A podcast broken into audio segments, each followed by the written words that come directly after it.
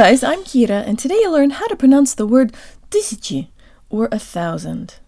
Let's say the first syllable with good Russian default mouth position. Jaw slightly forward, tip of the tongue behind the bottom teeth, lips rounded and protruded. The, the. To learn how to pronounce i, we first start with a real Russian u. The jaw is slightly forward, the lips are way further out than in English, and the tongue is very low in the mouth, making a sort of cup shape. U, u. Then we relax only the lips, leaving the tongue where it was. Ooh, ooh, ooh. Is your tongue staying where it was? If not, then try it again. If you practice this exercise on your own a lot, you'll eventually be able to pronounce the u vowel on its own because your tongue will remember where to go. Let's do the first syllable again, but we'll get a running start with this exercise. Draw tang lips. Ui ti. Ui ti.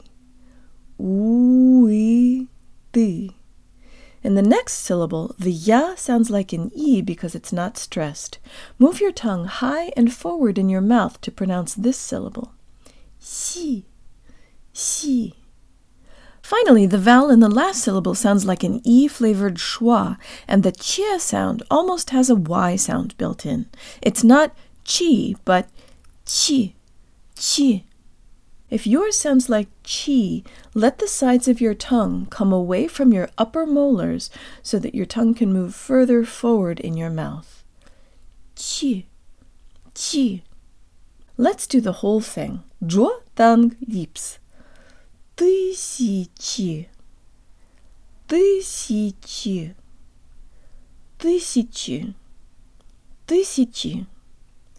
Тысячи. Тысячи. However, there's an alternate relaxed pronunciation that is used in casual conversation for efficiency.